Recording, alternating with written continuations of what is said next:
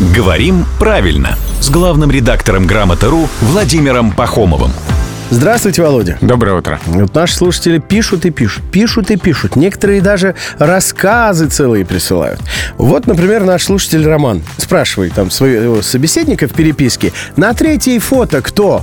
И его поправили не на третьей, а на третьем. Роман возмутился и сразу к нам.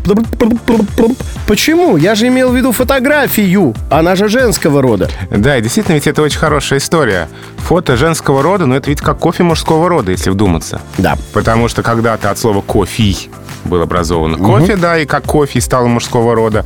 Когда-то от слова «метрополитен» было образовано метро и было мужского рода.